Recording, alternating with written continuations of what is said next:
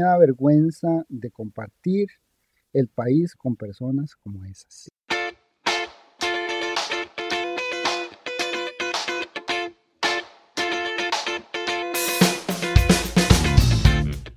Jorge, hay personas de diferentes edades, de diferentes eh, trasfondos culturales, que simplemente se conectan a Facebook y dicen lo que se les viene a la cabeza.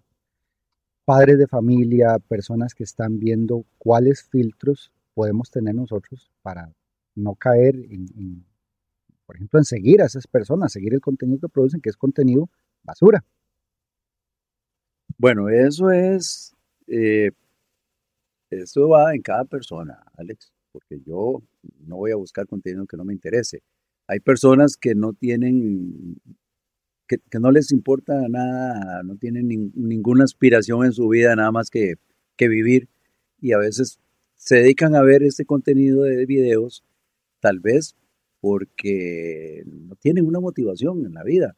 ¿Y quienes hacen estos, estos eh, contenidos en redes sociales que, que, para tal vez para unos no tienen ningún valor, para otros, bueno, tal vez o perder el tiempo? Eh, hay estudios, y usted que, que siempre investiga y busca información. Hay estudios que dicen cuánto tiempo pierde una persona en redes sociales sin contenido, ¿verdad? Porque en contenido casi siempre usted busca lo que necesita y salió. Entonces e, eso es muy, muy relativo al nivel también intelectual y, académico de las personas. ¿Será posible que ese sea un reflejo de nuestra sociedad? Es decir, alguien se tiró en bicicleta y se cayó y, todo el mundo se ríe. Es un vacilón. Quiere seguir, viendo, mientras que, qué sé yo, bueno, un millón de visualizaciones alrededor del mundo. Pero cuando otra persona se prepara y prepara también un contenido eh, actual, bonito, interesante, educativo, ¿tendrá o no tendrá el mismo millón de reproducciones? Cuesta mucho. No, pero por ejemplo, le, le pongo un ejemplo. La el Facebook de Radio Cultural de Pérez Celedón. Ahí usted encuentra contenido eh, valioso, encuentra textos para leer, encuentra temas interesantes. Y yo a veces digo, bueno, lo, ven eh, mil personas, interactuaron 10, 20, 30, bueno, ya, ya es algo, por lo menos hay, hay entre una masa enorme de personas que no les interesa lo bueno, que lo ven. Sí. Yo creo que es importante. Eh, y, va mucho en la educación, por Dios. ¿Cómo es posible que un día estaba en un, en un, banco esperando que me atendieran como tres horas, que es lo que duran en un banco de aquí en Pérez Celedón a veces? Sí, en promedio. Y, y, había una persona viendo Facebook a todo volumen y eran chistes y cosas y gritos y, o sea, no hay respeto para la, para la gente que está ahí alrededor. Póngase audífonos y oiga lo que usted quiera, pero a, a los demás no nos interesa esa bulla. Entonces perdemos un poco la noción de nuestra propia vida y las redes sociales manejan nuestras vidas. Hay autores actuales que se han referido a, esta generación como la generación, creo que la generación idiota, creo que así lo han dicho, no sé si hay un sí, libro. es un término que... Eh, es, ¿qué, ¿Qué ha pasado? Que, por ejemplo, si uno recuerda en los tiempos de niño uno recuerda personas que tal vez no tenían la oportunidad de educarse formalmente, pero eran respetuosas. Una diferencia enorme a lo que estamos viendo hoy en día. El sentido común lo tenían. Eh, bueno, no se tenían redes sociales, los valores, no se tenían redes sociales, pero, pero ellos sabían que gritar en un espacio público por el simple hecho de gritar era irrespetuoso, que es algo similar a tener una red social con ese volumen altísimo, lo que, el ejemplo que usted está dando, eso es sentido común. Em, hoy en día, bueno, ayer, por ejemplo, vi un video de un estudiante que le, estaba tratando a un profesor una palabra, hijo de no sé qué, y entonces el profesor se enojó y ahí le devolvió otras. Cuando en aquellos tiempos uno podía ver semejante pérdida de valores? O ¿qué ha pasado con nuestra generación? Que no solamente, bueno, la generación actual, la nuestra pues ya, ya va, digamos, más avanzada en, edad. ¿Qué ha pasado? Que a los jóvenes de 18, 19 menos, más, les es difícil considerar que a otra persona le puede molestar algo de lo que ellos hacen. Bueno, Alex, eso viene del hogar. Los valores de todo joven, de todo ser humano, se forman en el hogar. Algunas veces, eh, la, gracias a Dios, ¿verdad? Que no todos los jóvenes son así, no estamos generalizando. Claro, luego, correcto, luego. correcto. Pero en el hogar es donde se forman los jóvenes y, es donde se forma lo que nosotros vamos a tener el día de mañana como adultos, ¿verdad? Esos valores. Y yo he visto ejemplos de jóvenes que son un desastre y, en la casa son un desastre, la familia, la mamá, el papá son un desastre, no tienen ningún norte y, a veces es muy fácil echarle la culpa a los jóvenes, ¿verdad? Es que esos son unos irresponsables, pero bueno, ¿quién los formó? Exactamente, hay, hay un paso muy interesante en esas generaciones. La generación que formó a esos padres de familia, ahí hubo algo, porque ellos no supieron formar bien y maximizaron el desorden y maximizaron el irrespeto y lo reflejaron. Pues no tuvieron un buen ejemplo. No tuvieron un buen ejemplo. Que siempre, en todas las sociedades ocurre. Eh, siempre hay un, digamos, un porcentaje de violencia, siempre hay un porcentaje de adicciones, siempre hay un porcentaje de situaciones tóxicas o negativas. Sin embargo, no debo dejar pasar la oportunidad de decir que es impresionante cómo se ha maximizado y, las redes sociales, una vez más, eh, enlazamos ahí. Las redes sociales eh, aumentan, amplifican toda esa toxicidad aquí en, nuestra ciudad. Hace unos meses eh, se dio el caso de un joven que lamentablemente terminó con su vida y se grabó. utilizar un dispositivo electrónico, que son los que se utilizan para redes sociales, y en lugar de hacer un video, eh, para hablar de la mañana, de la mañana hermosa. No importa si la mañana eh, eh, hay lluvia o hay sol, siempre es una mañana hermosa. de comentar lo que está haciendo, de las labores, cualquier contenido de ese es, positivo porque, porque se está elaborando, se está haciendo algo, de, una u otra manera se progresa.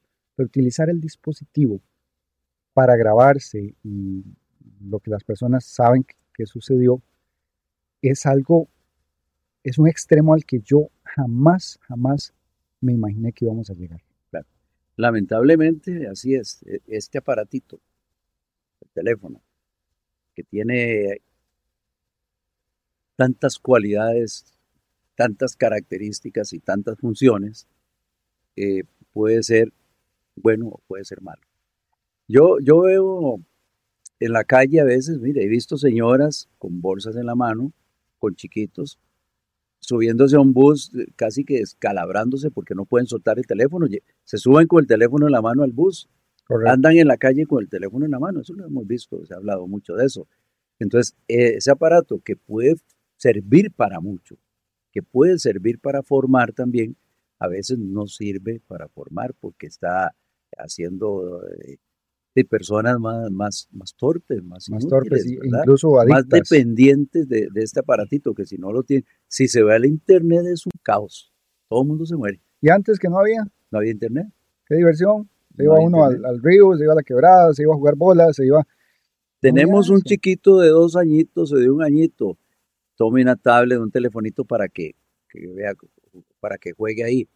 Y no sabemos que ese mismo teléfono a, un niño de cualquier edad le abre otras puertas que no son las correctas, ¿verdad? Nuestro cerebro, Jorge, nuestro cerebro, hablando en términos de la humanidad, no está preparado para eso. El cerebro de un niño está preparado para aprender, para ver todo lo que hay a su alrededor, para juzgar, para desarrollar sus músculos, para interactuar con la naturaleza, no para interactuar para estar con un sentado, dispositivo. Sentado con un dispositivo, ¿verdad? Gastándose la vista incluso y, el cerebro. la luz azul con luz azul.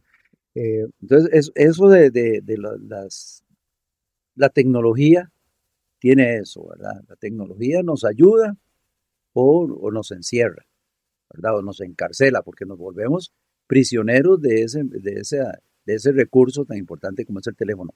¿Qué tiene bueno el teléfono, Alex? Que yo puedo hacer una videollamada a un familiar, tengo una hija en Europa, una hija en Estados Unidos o en San José, y yo le puedo hacer una videollamada, ¿cómo está mi hijita? Qué gusto de verla. E, en eso nos ayuda el teléfono. a comunicarnos eh, positivamente o le puedo enviar un mensaje. Eh, no quiere decir que porque tengo el teléfono ya yo no tengo que ir a verlas. No, no, no, no se trata de eso, porque a veces no se puede simplemente ir. Las investigaciones, la información de primera mano, los estudios científicos, las opiniones de intelectuales, clases de matemática, clases de ciencias de una cosa, de la otra, todo está ahí. Busquen la, la, verdad de las cosas, mucha de la verdad de las cosas están en, en, la red, en las redes sociales responsables, responsablemente. Eh, yo uso Facebook, es el que, el que uso yo normalmente para, yo no tengo un Facebook personal, yo no, yo no publico nada, de vez en cuando aparece una foto mía porque es algo de trabajo, pero yo no publico cosas personales, yo eh, me debo a una emisora de radio y el Facebook es de la emisora, entonces yo debo usarlo responsablemente, ¿verdad? Pero eh, a veces usamos el Facebook solo para publicar. Mire, estoy comiendo arroz con frijoles y papas. Eh, hoy estoy aquí frente a la tienda tal. Estoy haciendo fila porque el almacén tal tiene una promo. Se vuelve eso, que la gente me vea. Compré un carro nuevo, que tengo casa, y, de ahí todo lo publicamos. Es una necesidad. El, es una necesidad enfermiza de, darnos importancia, de sentirnos importantes. El, Instagram se presta mucho para eso, para presentar un, estilo de vida que es falso. Y a ver, exacto, no es cierto.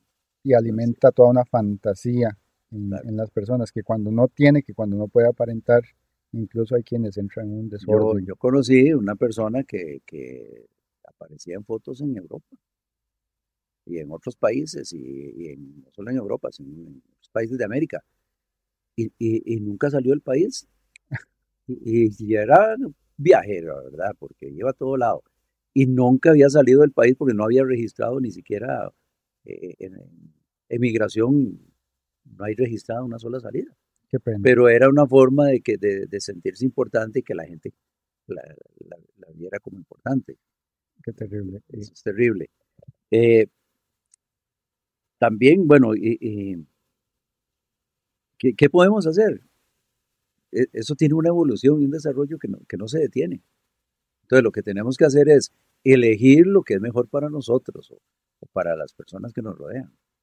Depende mucho también de los padres de familia. Los padres de familia tienen que, eh, dentro de su paternidad responsable, enseñarles a los niños la diferencia. Pero ¿qué puede? jóvenes. Claro, pero si una niña, un niño de escuela eh, que la mamá lo va a dejar en la escuela o llega a la casa y está haciendo la tarea y la mamá está en el teléfono viendo videos estúpidos. Le da el ejemplo. Puras estupideces. Y, de vez en cuando la chiquita haciendo la tarea ahí y le enseña, mire, mire, mire, qué vacilón. Entonces ahí, estamos, vamos por otro camino. Estamos por otro camino. Eh, Jorge, regresando al tema de los canales de televisión, que es algo que, que yo quisiera que comentáramos los noticieros. Y hay, en este país hay dos canales mayoritarios. Cuando yo paso por X lugar y está un noticiero, es un sentimiento que no puedo describir al escuchar y ver la cantidad de errores que personas que han pasado por el colegio periodistas, o al menos creo uno que lo han hecho porque no hay rastro de eso, cometen semejante cantidad de errores. Yo creo que las personas que ven este contenido que, está, que estamos creando deben tener esa noción para poder discernir sobre qué es lo que ven y lo que, lo que se puede creer, lo que no se puede creer. Y mm, sobre todo también que comprendan que en los canales de televisión es un negocio. Es un negocio. Es un negocio, o sea que eso no se puede disimular. Es un negocio son dos cosas. se paga por publicidad son dos cosas. Eh, los comunicadores que están en los canales de televisión, en los noticieros. Eh, generalmente antes el, primer colegio de periodistas aquí, bueno, el primer, la, universidad que, que, graduó periodistas fue la Universidad de Costa Rica. Posteriormente vinieron un montón de universidades privadas para ser periodistas en dos años y medio, tres años. Eh, yo estuve estudios de periodismo en una universidad de estas. Yo estudié un año y salí, pues no estaba aprendiendo nada de lo que yo después como de 10 años de estar como comunicador, estaba viviendo en la vida real, no era nada. O sea, ponían cosas que no tenían nada que ver. Era nada más para rellenar materia y cobrar. Rellenar espacio. Entonces, al final eh, desistí de botar la plata. Si estaba haciendo lo que, eh, ¿cómo le explico? Los profesores que llegaban no sabían de periodismo, eran profesores de otras cosas, que, que metían materias que, que no se usan en la actualidad. Entonces, eso por un lado, ¿cómo, ¿qué se están formando los periodistas? Ahora, muchos de los jóvenes que, que, porque yo lo recuerdo en esa época, que se meten a estudiar periodismo, muchachas muy bonitas, muy agraciadas, o muchachillos ahí, ¿verdad? Tipillos. El sueño de ellos era solo estudiar periodismo para ver si, si en un canal de estos le daban un espacio o los contrataban para tener un programa eh, X ahí, nada más, de salir en televisión. Hay, hay un programa en, en, el canal más, más grande, eh, para desgracia nosotros de este país, es como a las 2 de la tarde. Eso es una vergüenza. Eso es una vergüenza. A mí me da vergüenza de compartir el país con personas como esas. Y que los jóvenes vean eso. Y que los jóvenes vean eso. Y los niños. Es vergonzoso, es vergonzoso. Un programa de chismes. Es ridículo, es ridículo. Usted ve un rato un programa de esos y lo que, lo, que, lo que hacen los comunicadores es ridículo. Ahora, estamos en el noticiero, después vamos a ver eso. Resulta que en los noticieros, eh, anteriormente, los presentadores de noticias eran presentadores de noticias, no tenían que ser periodistas. Eran personas que se preparaban para presentar noticias. De hecho, lo hacen en otros países. Solamente, Solamente son presentadores. El periodista es el que anda en la calle buscando la información. ¿Verdad? Esos son presentadores y personas muy formales y todo. Pero aquí cualquiera es, es presentador. Cualquiera es presentador de noticias y, y algunos lo hacen bien, otros no lo hacen tan bien. Y, cualquiera, sobre todo en, el caso de estos dos canales, cualquiera que se acomode. Que se acomode, bueno, bueno yo, yo a veces digo, pobrecitos los periodistas, tanto que estudiaron para estar ahí, claro, con un salario que necesitan, pero ajustarse a una línea que tal vez usted puede decir que, la, que usted no, no está de acuerdo en esa línea, pero usted le dicen que tiene que decir esto. Sí, sin embargo, no esté de acuerdo. desde un punto de vista muy personal, para mí es una cuestión de dignidad. Lo estoy diciendo desde mi punto de vista. Yo no lo haría por dignidad. No. Habría que ver cuál es la situación de cada persona, pues no quisiera jugar. Algunos lo hacen porque, de, como dicen los chiquillos, qué chiva. Estoy trabajando. Les gusta estar enfrente de la cámara. En, tal canal, ¿verdad? Entonces, yo no sé, bueno, tal vez porque uno piensa, de esa forma, Alex.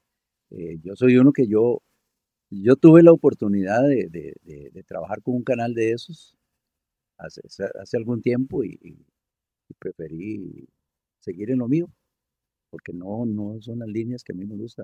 Me gusta trabajar libre. A mí, yo eh, eh, soy director de una radio y en la radio, gracias a Dios, se me permite desarrollar mis propias ideas, desde luego, bien encaminadas. ¿Verdad? Si yo hago las cosas mal, me lo van a cobrar.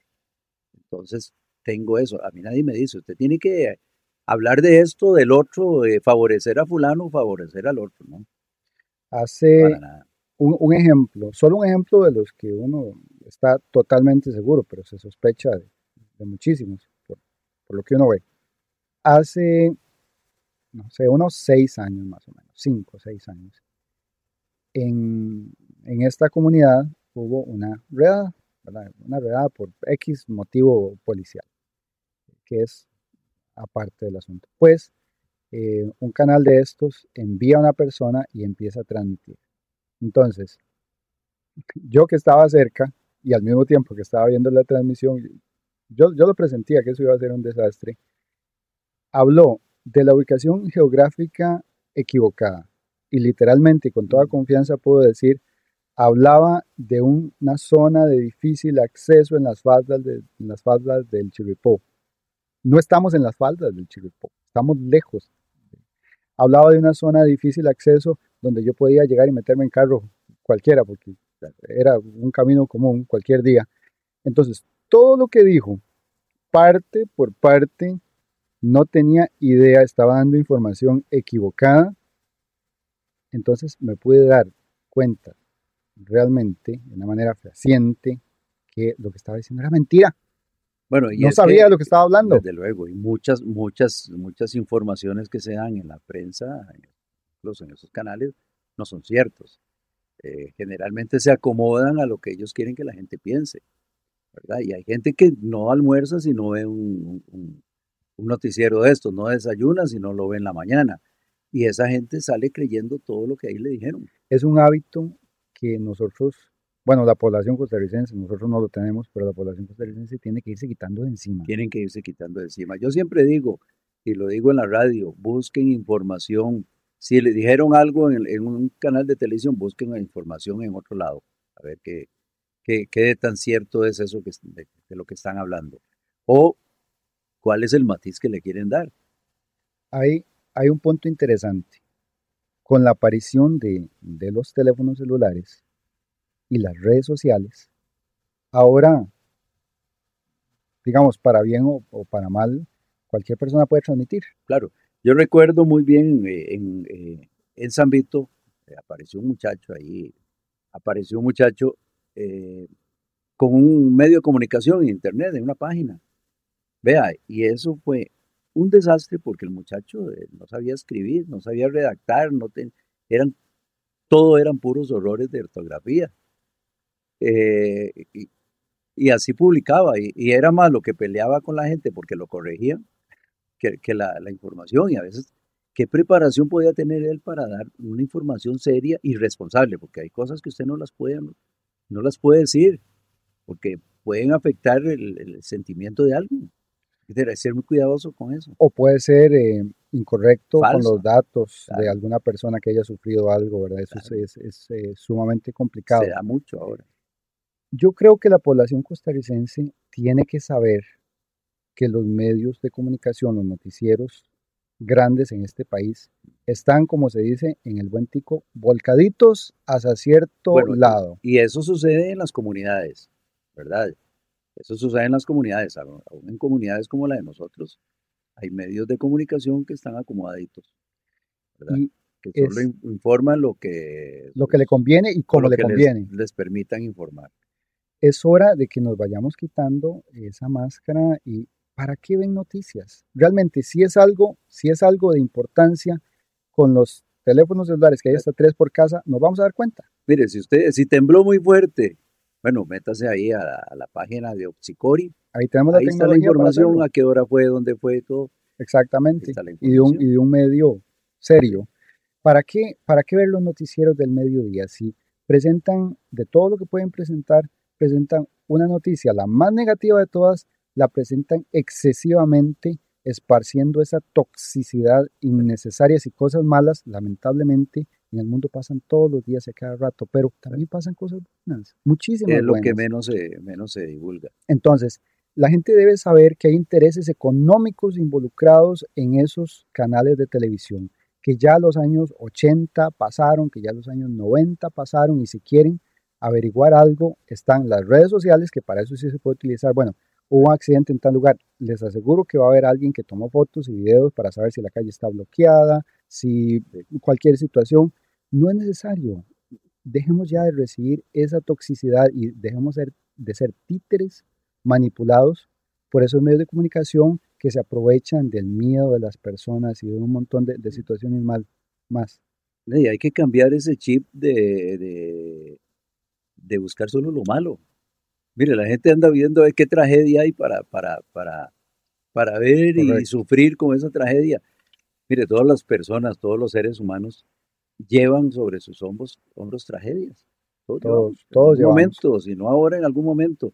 Entonces, lo que hay que buscar es cómo vivir tranquilo, cómo vivir en paz, cómo ayudar a los demás, no complicarle la vida a las demás personas, ni mucho menos a nosotros. Entonces, busquemos informaciones serias. Deje de envenenarse con esas noticias y esos canales de televisión que, que enferman a la sociedad. Cambien, cambien ese chip ya. Yo pienso que algunos eh, les han dicho que ya son dinosaurios, que ya están. Yo pienso que es una dirección que nosotros debemos ir en- adoptando, debemos seguir pensando en el hecho de que ya también eh, están perdiendo su uso. Y ellos lo sienten, Uno, uno lo puede notar, ellos, casi, casi se siente en la manera de que ellos presentan las noticias, presentan X eh, programa de televisión, casi se siente la desesperación que ellos tienen, porque con la aparición de redes sociales, y esto puede ser algo bueno, dejan de ser útiles. Poco a poco las generaciones van cambiando esos eh, noticieros tóxicos por simplemente buscar la información. Y ellos sienten eso, ellos lo saben, están en medios desesperados. Un medio muy famoso que siempre fue escrito, ahora es en medios digitales, que era, digamos, eh, el más conocido. Por cierto, Pepe Figueres eh, hizo un comentario en aquellos años muy interesantes de medio de comunicación. Eso ya está muerto. Eso ya está muerto. Yo no sé para qué siguen insistiendo. Eso está muerto y enterrado. Ese medio de comunicación no sirve, nunca ha servido y en buena hora que ya está muerto. Hubo un, asunto con un presupuesto, que se le pasó un presupuesto por ahí para que sobreviviera unos años, pero por suerte yo creo que ya eso, eso, eso era casi de, de enterrar ese medio de comunicación tan, dañino y que tanto problema y tanta toxicidad esparce, en, la, en la población costarricense. Al menos uno. Eh, Jorge, para ir eh, concluyendo, ¿qué mensaje podríamos recibir de usted, un profesional en la comunicación, a la hora de buscar la información? Bueno, no, busquen información seria. O nútrase de información importante. En las redes sociales también hay cosas muy interesantes. Hay gente que escribe cosas muy buenas sobre historia, sobre literatura, sobre salud, pero cosas buenas, cosas serias. Aléjese un poco de, de, las pantallas de televisión, eh, de los mismos teléfonos, úselo lo necesario, nada más. Escuche radio, que es el mejor medio de comunicación que hay y seguirá siendo durante, yo creo que la, eh, mientras la humanidad esté, la radio va a ir desarrollándose muy importante. Estamos hablando de radios en frecuencia modulada o amplitud modulada, radios de verdad. Así que los invitamos y también invitarlos para que nos acompañen siempre en Radio Cultural de Pérez León. Usted al principio de que estábamos hablando, Alex, mencionaba sobre la imaginación. Sí. Y vea qué curioso. Nosotros tenemos los sábados un programa que se llama Tropicalísimo y dentro de ese programa hay un segmento que se llama Los Piratas del Ritmo. Entonces siempre se presentan dos parejas que van a bailar swing criollo, bolero costarricense. Cada pareja baila dos piezas y eso es bajo las luces multicolor de la, de la pista de baile y el público y todo eso. Eso lo hacemos ahí en la radio. Pero Tres personas me han dicho que dónde queda ese salón donde, de donde transmitimos nosotros. Y han llegado a la radio a ver dónde están, dónde es que están las luces, pero es que esa es la magia de la radio. Por eso yo, mientras esté en la radio, ahí nunca va a existir Facebook Live.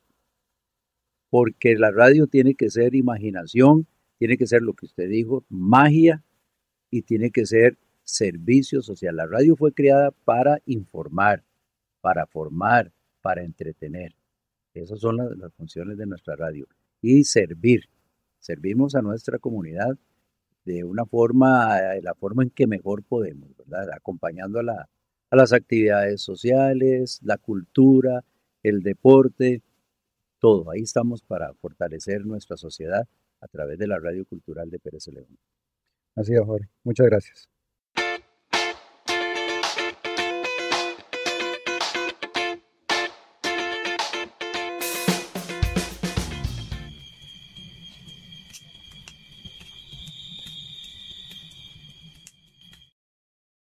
Es importante darnos cuenta que el mal siempre ha estado organizado o siempre se ha estado organizando para realizar todos estos ataques. Y si es el caso, mejor que nosotros, ¿verdad? Ah, Porque muchos de nosotros vivimos o hemos vivido en la inocencia creyendo que todo está bien.